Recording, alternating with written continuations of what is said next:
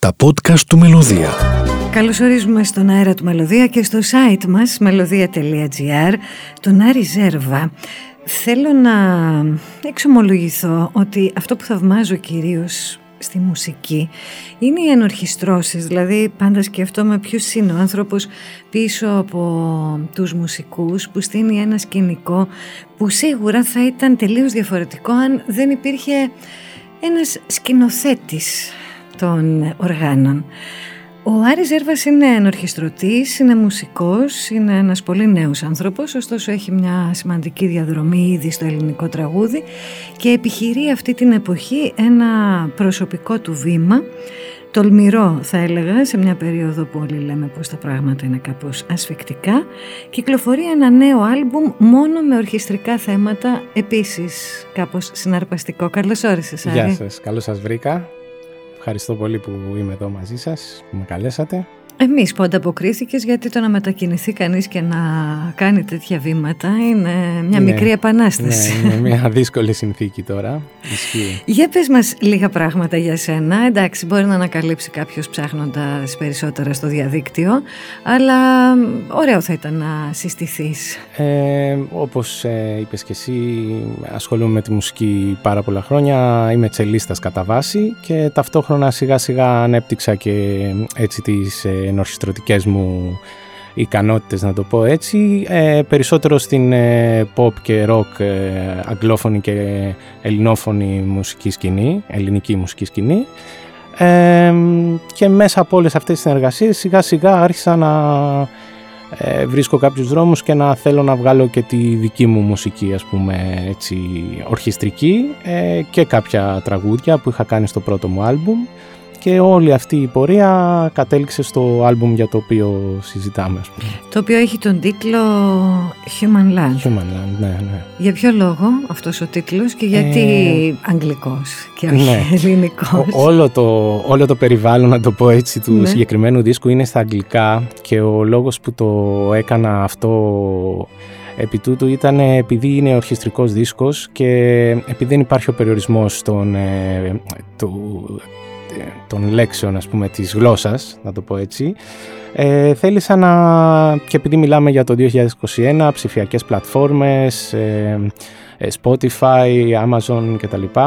Ε, ήθελα να είναι ένας δίσκος που να μπορεί να ακουστεί και έξω και να καταλάβει ο άλλος τι ακούει και την περιγραφή να την καταλαβαίνει στα αγγλικά. Γι' αυτό έγινε ο, ο αγγλικός ε, τίτλος και στα κομμάτια. Το Human Land ε, πήρε το όνομα το άλμπουμ από το τελευταίο κομμάτι που λέγεται Human Land. Και γράφοντάς το έτσι και πιστεύω και ακούγοντάς το κάποιος ε, καταλαβαίνει ε, ότι είναι, πρόκειται για μια ορχιστρική περιγραφική μουσική. Και έτσι το ίδιο το κομμάτι ξεκινάει έτσι με τα έγχορδα που είναι κάτι πολύ υγιεινό, πολύ ανθρώπινο και κοντά έτσι στον άνθρωπο σαν ηχόχρωμα και στο τέλος του κομματιού μπαίνουν και κάποια ηλεκτρονικά στοιχεία της εποχής μας και έτσι με αυτό ήθελα να δείξω όλη αυτή την πορεία του ανθρώπου στη γη δηλαδή από εκεί που ξεκινήσαμε από το τίποτα, από το χώμα και φτάσαμε στην ηλεκτρονική εποχή του σήμερα. Αυτό είναι το κόνσεπτ. Είμαστε χαμένοι σε αυτή την εποχή ή πιστεύεις ότι ανακαλύπτουμε κάτι καινούριο; Νομίζω ότι εντάξει, είναι στη φύση θεωρώ εγώ του ανθρώπου ότι πηγαίνει λίγο στα άκρα δηλαδή φτάσ- δεν ξέρω αν έχουμε φτάσει ήδη στο άκρο αλλά νομίζω ότι το έχουμε παρακάνει λίγο με την τεχνολογία και όλα αυτά που πιστεύουμε ότι μπορεί να μας δώσει. Και έτσι έχουμε φύγει από την πραγματική ουσία των πραγμάτων που, είναι, που είμαστε εμείς, είναι η φύση, είναι τα, το πρωτογενές έτσι, υλικό της ζωής μας το οποίο νομίζω ότι το ξεχνάμε λίγο. Οπότε ίσως πρέπει να ισορροπήσουμε. Δεν νομίζω ότι έχει έρθει αυτή η ισορροπία ακόμα Έχει σημασία νομίζω να κάνουμε μια μικρή παρένθεση και να πούμε στο σημείο αυτό με ποιους τραγουδιστές, με ποιους μουσικούς έχεις συνεργαστεί. Δηλαδή είσαι υπεύθυνος στην πραγματικότητα στα δικά μου αυτιά για τον ήχο της Μόνικα, για τον ήχο της Νατάσας Μποφίλιου και πολλών άλλων. Είτε ενορχιστρώνοντας είτε αποτελώντας μέρος μιας ομάδας η οποία έχει ένα ενιαίο αποτέλεσμα. Η αλήθεια είναι ότι με τη Μόνικα ξεκινήσαμε μαζί και εκεί είχα όλη την, ε, έτσι, την ενορχήστρωση όσον αφορά στα φυσικά όργανα, δηλαδή πέρα από τη rock μπάντα, ό,τι άλλο υπήρχε, τα έγχορδα, τα πνευστά, όλα αυτά και στις live ε, παραστάσεις και στους δίσκους ε, είχα ασχοληθεί εγώ με το θέμα της ενορχήστρωσης. Και επίσης στην Ατάσα Μποφίλιου είχα, έχω τη χαρά και την τιμή να κάνω όλη την προσαρμογή με την Ορχήστρα Εγχόρδων ε, με το Θέμη Καραμορατίδη που γράφει τις μουσικές. Ο Θέμης κάνει στην Ατάσα τις ενορχιστρώσεις κυρίως και εγώ αναλαμβάνω όλο το κομμάτι των εγχόρδων, δηλαδή να ετοιμάζω την ορχήστρα, τις παρτιτούρες και όλα αυτά, ώστε είτε στο στούντιο είτε στα live που έχουμε όταν έχουμε παραστάσεις με ορχήστρα να είναι όλα στη θέση τους και έτοιμα για τη παράσταση. Είναι ένα είδος σκηνοθεσία αυτό για σένα; Βέβαια, βέβαια είναι γιατί έχει πολλές πλευρές αυτό. Δηλαδή άλλες φορές έρχεται ένα υλικό στα χέρια μου που είναι πολύ κοντά στο τελικό οπότε οι προσαρμογές που κάνω είναι λίγες αλλά πολλές φορές έρχεται ένα πάρα πολύ απλό υλικό, ένα, μια φωνή και ένα πιάνο και εκεί πέρα πραγματικά στείνεις σαν να, βάζεις, σαν να στείνεις ένα δωμάτιο και βάζεις ένα έπιπλο εκεί, ένα εκεί, ένα εκεί και στείνω όλο αυτό το πράγμα. Προφανώς και είναι μια σκηνοθεσία. Και τι αλλάζει όταν είσαι μόνος πια και είσαι αντιμέτωπος με τα όργανα που έχεις επιλέξει, με τη μουσική που έχεις στήσει και δεν υπάρχει μια φωνή για να αρθρώσει έναν λόγο; Ναι, αυτό είναι μεγάλο, μεγάλο στοίχημα και αυτό αντιμετώπισα και στο, σε όλα τα ορχιστρικά κομμάτια που έγραψα τα δικά μου γιατί εκεί πρέπει πλέον να μιλήσει η μουσική μόνη της και να κάνει τον ε, ακροατή να κάνει τις δικές του σκέψεις χωρίς να έχει όμως την κατεύθυνση που του δίνει ένα στίχος.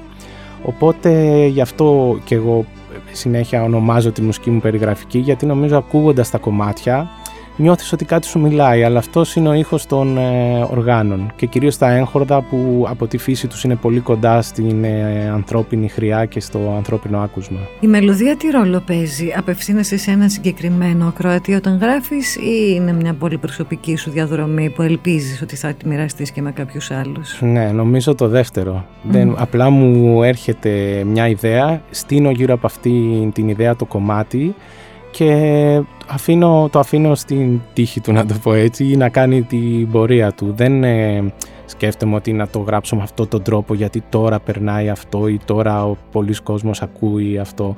Ε, αυτό είναι το καλό νομίζω με τα ορχιστρικά γιατί αν πας να το κάνεις ε, επί τούτου να γράψεις συγκεκριμένα πράγματα δεν ξέρω αν θα πετύχει. Τώρα αυτό που αναρωτιέμαι είναι αφού έχεις αυτή την τρομερή δεξιότητα να γράφεις μουσικές, να μπορείς να ενορχιστρώνεις όλα τα όργανα, να έχεις δηλαδή το αποτέλεσμα απολύτως στα χέρια σου, γιατί δεν δημιουργείται η ανάγκη να έχεις και μια φωνή και αυτές οι μουσικές να γίνουν τραγούδια τα οποία θα μπουν περισσότερο στις καρδιές κάποιων ανθρώπων γιατί ως γνωστόν τα τραγούδια είναι το πιο άμεσο ναι, σημείο του πολιτισμού μας.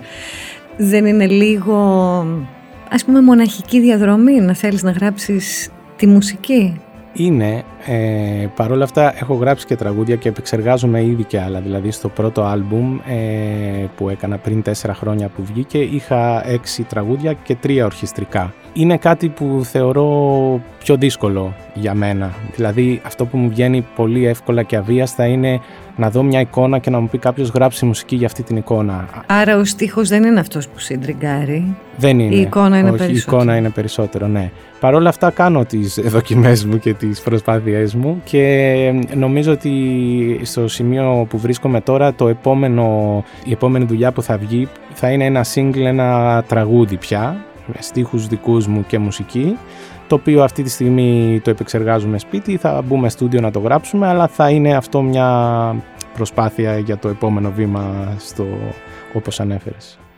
Κάνω μια παρατήρηση τα τελευταία χρόνια στο, στο κομμάτι της δουλειάς σου, δηλαδή παρατηρώ λιγάκι τους ε, συναδέλφους σου και διαπιστώνω πως η γενιά σας έχει μια αντιμετώπιση για τη μουσική διαφορετική από ό,τι είχαν οι προηγούμενες. Από τη μια υπάρχει αυτό το κομμάτι της σκληρής δουλειάς και με το ίδιο το αντικείμενο αλλά και με τους ανθρώπους και είναι σαν να μην έχετε μία τρομερή φιλοδοξία να γίνετε πολύ γνωστοί ή να βγάλετε πολλά χρήματα από αυτή τη δουλειά, σαν να υπάρχει μια ησυχία μέσα σας, η οποία είναι ένας κοινός τόπος από ό,τι διαπιστώνω από την παρατήρηση και μου φαίνεται λίγο θαυμαστό όλο αυτό. Αναρωτιέμαι πώς έχει συμβεί. Αν δηλαδή επειδή προέρχεστε από οδεία ή περισσότεροι, αν επειδή έχετε μελετήσει περισσότερο το αντικείμενο, είναι και αυτό που σας προσγειώνει σε μια πραγματικότητα ναι. πιο ρεαλιστική και λιγότερο ίσως ε, ματαιόδοξη. Ναι, νομίζω ισχύει αυτό που λες, γιατί πλέον όλοι οι μουσικοί και όλοι οι άνθρωποι που ασχολούνται σε αυτό το χώρο και στο κομμάτι που συζητάμε εμείς ε, είναι παιδιά που έχουν μια πορεία, στα, πορεία σταδιακή χρόνων από δύο από σπουδές και φτάνουν στο σημείο να ασχολούνται είτε συνθετικά είτε ορχιστρωτικά είτε ως μουσικοί. Από εκεί και πέρα νομίζω είναι και η εποχή τέτοια, δηλαδή δεν είναι πια η εποχή με τις ιστορίες που ακούγαμε ότι α, πέρασε κάποιος, άκουσε ένα μουσικό να παίζει, τον πήρε μέσα στο στούντιο, του φτιάξε ένα δίσκο και έγινε διάσημος. Δηλαδή αυτό λίγο ναι. το παραμύθι ξέρουμε ότι το ωραίο και πραγματικό δηλαδή παραμύθι να το πω έτσι, δεν, δεν ισχύει πια και δεν είναι εύκολο να γίνει. Και παρόλο που μέσω της ψηφιακής εποχής πραγματικά μπορείς να απευθυνθείς σε πολύ κόσμο θέλει περισσότερο τώρα δουλειά και χαμηλούς τόνους και προσεκτικά βήματα γιατί μπορεί να χαθείς μέσα σε αυτό το, ε, μέσα σε αυτό το σακί να πω έτσι με όλη τη μουσική, με όλο αυτό το πράγμα που συμβαίνει. Έχεις ξεμυαλιστεί ποτέ σε όλα αυτά τα χρόνια που δουλεύεις με το να γράψεις ίσως ένα τραγούδι το οποίο μπορεί και να γίνει επιτυχία φανταζομαι ότι έχεις τη δεξιότητα και αυτό να σου αποφέρει πολύ συγκεκριμένα ωφέλη. Η αλήθεια είναι ότι όχι δεν μπήκα στη διαδικασία, όχι, ε; δεν μπήκα γιατί να σου πω από την, από τότε που γνώρισα και την Ατάσα και τη Μόνικα, όλα αυτά γίνανε 2006, 2007, 2008 εκεί και ξεκίνησα ταυτόχρονα αυτή η πορεία, δεν το είχα σκεφτεί καν αυτό. Δηλαδή και γι' αυτό οι δίσκοι μου ήρθαν τώρα τα τελευταία 4-5 χρόνια. Ήταν τόσο έντονα όλα αυτά που ζούσαμε, η άνοδος, οι συναυλίες, τα CD, οι δίσκοι, που δεν μπήκα εγώ προσωπικά στη διαδικασία να πω «Α, τώρα να γράψω κάνα κομμάτι» τέτοια. Ασχολήθηκα μόνο με το αντικείμενο που ήμουν εκείνη την ώρα και μετά έκανα διακοπές στο κενό μου χρόνο. Πώς είναι να είσαι backstage και ξαφνικά να βγαίνεις μπροστά και να πρέπει να προωθήσεις με έναν τρόπο αυτό που έχεις Ναι, αυτό, αυτό είναι πολύ, πολύ διαφορετικό και το ένιωσα και στα live που έκανα τα δικά μου τελείως που έκανα κάποια live τα τελευταία 2-3 χρόνια για να προωθήσω και το πρώτο άλμπουμ και τώρα μακάρι να μπορούσα να κάνω και μια παρουσίαση γι' αυτό, θα δούμε πότε. Είναι τελείως διαφορετική συνθήκη γιατί όταν είσαι ένας μουσικός πάνω στη σκηνή ακόμα και με το πιο διάσημο καλλιτέχνη είσαι, είσαι μέρος ενός συνόλου. Πας με το σύνολο, ακολουθείς την γραμμή που υπάρχει εκεί, μουσικά και παικτικά και όλα. Όταν είσαι Μπροστά όμως μόνος σου είναι εκεί όλα τα βλέμματα καρφωμένα πάνω σου και κάθε σου κίνηση μετράει και σχολιάζεται. Οπότε. Πού νιώθεις πιο άνετα; Νόμιζα ότι δεν θα νιώθω άνετα όταν θα είμαι μόνος μπροστά. Και νομίζω στο πρώτο live, εντάξει, στα πρώτα πέντε τραγούδια η φωνή μου έτρεμε, λες και ήμουνα, λες και κρύο, ας πούμε, έτρεμα πραγματικά. Αλλά σίγουρα πιο άνετα όταν είμαι στη σκηνή με άλλους ως τσελίστας γιατί το τσέλο είναι και κάτι που παίζω από 10 χρονών και είναι ε, σαν, σαν τα χέρια μου, δηλαδή είναι προέκταση του εαυτού μου. Οπότε εκεί νιώθω πάρα πολύ άνετα όταν κρατάω το τσέλο, αλλά τελικά το ξεπέρασα και το άλλο και στο τελευταίο live που έκανα πριν την καραντίνα στο Faust, ένα μήνα πριν, ήμουνα πάρα πολύ άνετος, δηλαδή το ευχαριστήθηκα, ανέβηκα στη σκηνή και λέω «Α, εδώ είμαστε, ωραία, τώρα θα ακούσετε τι έχω να σας πω». Και έτσι έγινε. Τι ήταν αυτό που σε οδήγησε να αφήσεις τις πανεπιστημιακές σου σπουδές, να ακολουθήσεις έναν άλλο δρόμο και να μείνεις στο κεφάλαιο της μουσικής; Η αλήθεια είναι ότι δεν το σκέφτηκα σαν ένα δίλημα, δηλαδή τώρα τι να κάνω, να πάω προς το πανεπιστήμιο ή να συνεχίσω δηλαδή να κάνω μεταπτυχιακά κτλ. Έπαιζα ήδη μουσική, ήμουνα στο 2, είχα αποφασίσει να πάρω το δίπλωμα του Τσέλου να τελειώσω και μετά άρχισαν να έρχονται κάποιες μικρές δουλειές με τη μουσική, με το τσέλο και ένιωθα τόσο καλά στη σκηνή, τόσο καλά στο στούντιο που ήταν μονόδρομος για μένα, δεν, δεν είχε γυρισμό, δεν, απλά ακολούθησα. Οι γονείς σου απογοητεύτηκαν; Δεν είναι ότι απογοητεύτηκαν, απλά θέλανε αυτό που θα κάνω με τη μουσική να γίνει καλά, να μην, να πετύχω ε, εκεί. Οπότε τώρα εκ των υστέρων είναι πάρα πολύ καλά γιατί βλέπουν ότι είμαι μια χαρά, και πάνε όλα καλά με τη μουσική. Αλλά σίγουρα είχαν και λίγο αυτό το σύνδρομο το πανεπιστήμιο και μεταπτυχιακά και να μην ναι, τα αφήσεις. Ναι, και... οι σπουδές σου σε βοήθησαν στο, στη σκέψη της μουσικής, δηλαδή σου άλλαξαν τον τρόπο που σκέφτεσαι τη μουσική; Σίγουρα άλλαξαν τον τρόπο που σκέφτομαι εγώ γενικότερα. Και θα συμφωνήσω με αυτή την που λένε κάποιοι, μπορεί να, για κάποιους να είναι κλισέ ας πούμε έκφραση και φράση ότι ναι, το κάθε σχολή σου δίνει κάτι, σου αλλάζει τον τρόπο που σκέφτεσαι. Θεωρώ ότι έτσι είναι. Δηλαδή, όταν ξαφνικά μετά το σχολείο μπαίνει σε ένα χώρο που πρέπει να κάνεις κάποιες εργασίες, πρέπει να κάτσεις μόνος σου, να βρεις κάποια πράγματα, να κάνεις όποιο αντικείμενο και να είναι αυτό, αρχίζεις και σκέφτεσαι διαφορετικά. Ανοίγει ένας κόσμος ολόκληρος μπροστά σου. Οπότε αυτό σίγουρα ήταν εφόδιο και για το πώς να χειρίζομαι καταστάσεις τώρα και όλη αυτή η διαδικασία. Πες μας κάτι τελευταίο για αυτό το άλμπουμ. Καταλαβαίνουμε ποιες είναι οι προσδοκίες σου πάνω κάτω.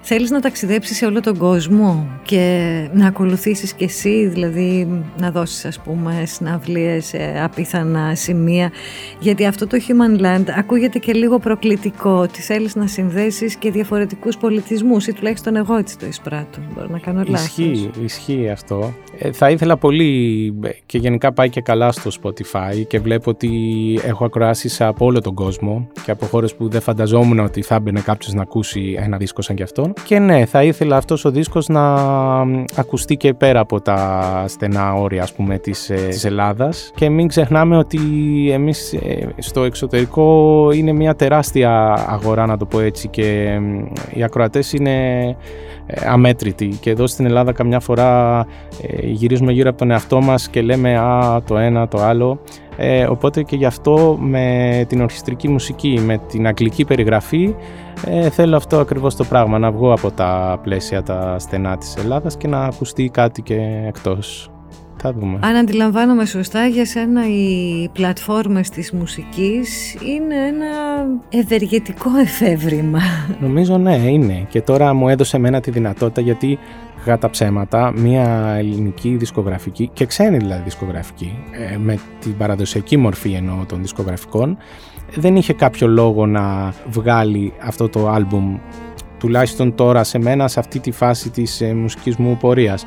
Οπότε για μένα ήταν μονόδρομος και κάτι πολύ καλό να βγει μέσω ψηφιακής πλατφόρμας, στην προκειμένη περίπτωση το CD Baby, το οποίο σου κάνει και αυτή τη μεσολάβηση σε όλες τις μουσικές πλατφόρμες του κόσμου ε, και τουλάχιστον ξέρεις ότι έχεις πάει παντού και με την ανάλογη διαφήμιση ή ε, οτιδήποτε μπορεί να προκύψει, ξέρεις ότι υπάρχουν τα κομμάτια σου παντού στον κόσμο. Μπορεί κάποιος να μπει και να τα ακούσει από το κινητό του. Αυτό είναι πολύ σημαντικό. Αν έπρεπε να διαλέξεις ένα από τα ορχιστρικά θέματα αυτού του άλμπουμ, ποιο θα διάλεγες, ποιο είναι πιο σημαντικό για σένα; Ε, νομίζω το πρώτο, το Internal Dance, έτσι είναι γιατί πραγματικά στήθηκε γύρω από αυτό το μουσικό θέμα που έχεις στην αρχή με το τσέλο. Απλά ένα πρωί έπαιξα αυτή τη μελωδία και μετά έκατσα και έφτιαξα όλο το κομμάτι και είναι κάτι που μου βγήκε από μέσα μου και γι' αυτό έδωσα και αυτό το όνομα, το Internal Dance. Ε, ένιωθα παίζοντας τσέλο, οι εικόνες που μου ήρθαν ήταν έτσι χορός, ε, ένας άνθρωπος να χορεύει από μέσα του, να,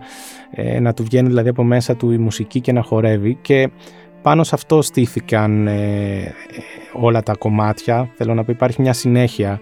Αν ακούσει κάποιος το άλμπουμ από το 1 ως το 6 υπάρχει μια συνέχεια ακούγοντάς το. Ε, και αυτό το πρώτο κομμάτι έτσι φτιάξαμε και ένα βίντεο κλιπ με μια φοβερή ομάδα χορευτών το οποίο οπτικοποιήθηκε δηλαδή με τσέλο και με χορό και είναι νομίζω ό,τι ακριβώς ήθελα. Υπάρχει ένα τραγούδι ή ένα ορχιστρικό θέμα που σε έχει καθορίσει και σε έχει σπρώξει στη δικιά σου όχθη; Ε, δεν νομίζω δεν θα πω κάτι συγκεκριμένο, απλά γενικά όλη η κινηματογραφική μουσική, ε, αυτό το πράγμα, δηλαδή βλέποντας, είναι φοβερό ότι βλέποντας μια ταινία που ο κόσμος λέει «Α, αυτοί ξέρω εγώ οι πειρατές της Καραϊβικής», που μπορεί να είναι παράδειγμα ωραία για ένα παιδί και να λέει «Α, θέλω να δω τους πειρατές». Από πίσω αν κάτσεις και ακούσεις τα ορχιστρικά θέματα, το τι ε, ε, συνθέσεις έχουν γίνει, το πώς παίζουν αυτές οι ορχήστρες που μιλάμε για πραγματικές τεράστιες ορχήστρες που παίζουν ε, είναι φοβερό. Οπότε όλες αυτές οι ταινίες, το Inception, ε, πο, πολλές ταινίες που ενσωματώνει και ε, τα ηλεκτρονικά στοιχεία, ξέρω εγώ. Όλα αυτά, η, η κινηματογραφική μουσική νομίζω ότι μου αρέσει περισσότερο και με κατευθύνει. Εύχομαι Άρη το επόμενο βήμα σου να είναι στο σινεμά. Μακάρι. Να ακούσουμε εκεί Σε ευχαριστώ πολύ. Σε, ευχαριστούμε πολύ που ήσουν εδώ. Να είσαι καλά, καλό ταξίδι. Να είστε καλά. Ευχαριστώ πολύ και εγώ.